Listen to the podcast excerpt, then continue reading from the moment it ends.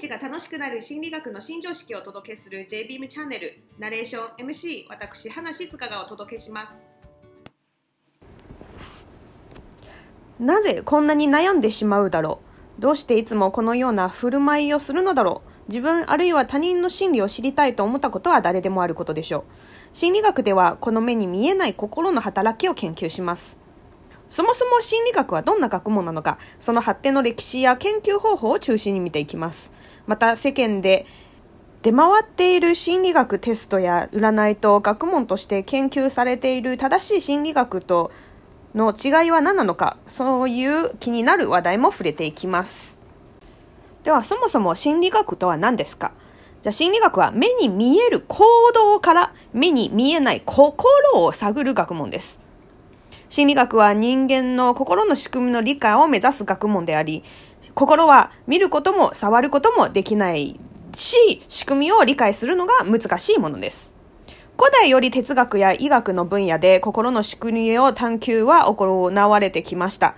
例えば、古代ギリシャとかロマとか、人の体は4種類の体液で構成されており、その体液の割合によって人の生まれつき気質も4パターンに考える考えてました。その4種類の体液。それはつまり血液ですよね。A、B、AB、O 型。その4種類で、まあ、日本人も好きじゃないですか？血液の性格診断みたいな。で、ただし、これらの理論は哲学者や医者の個人の経験や思考によって生まれたもので、まあ、本格的な科学的証拠はないんですよ。なんとなくの主観的による、まあ、統計みたいな感じですね。で、一方、本格的な本当の心理学は科学的な方法を使って心の仕組みを捉えるようにしてます。心そのものは、うん、測定することができないため、目に見える形で現れる行動を観察、測定して、その行動を生み出した背景にある心の仕組みを推測するものです。じゃあ、心とは何であるかを一言で説明することはできません。簡単ではないです。そこで心理学では心をいくつか要素に分けて考えてます。心を構成する要素には、知覚、感覚ね、知覚、記憶、学習、思考、感情などがあります。心の仕組みを解明するためには、それぞれの要素が現れる行動を観察、測定して、要素ごとに性質を明らかにしていきます。例えば数字の配列を覚えさせて、覚えている数字を回答させるような実験を行うこととか、え人は数字の配列を7つ程度まではしっかり覚えられないという記憶の性質があります。また行動の観察測定は実験室のような場に限りません。臨床の場においても心理カウンセラーがクライアント、まあ、患者さんとかの話を聞いたり、カウンセラーへの態度を観察したりすることで、クライアントの性格や考え方が偏りを推測しながら治療を進めていく。このように観測や測定で得られたデータをもとに仮説を検証を行い、そして統計の技術を使って人々に共通する性質や傾向を明らかにしたり、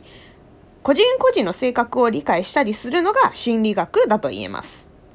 世の中に心理学という名の付くものは数多く見られます。主な研究分野としては、うん、心理学、実験心理学とか、性格の心理学、うん、社会心理学、発達心理学、臨床心理学、犯罪心理学、産業心理学、神経心理学、生理心理学などなどいっぱいあります。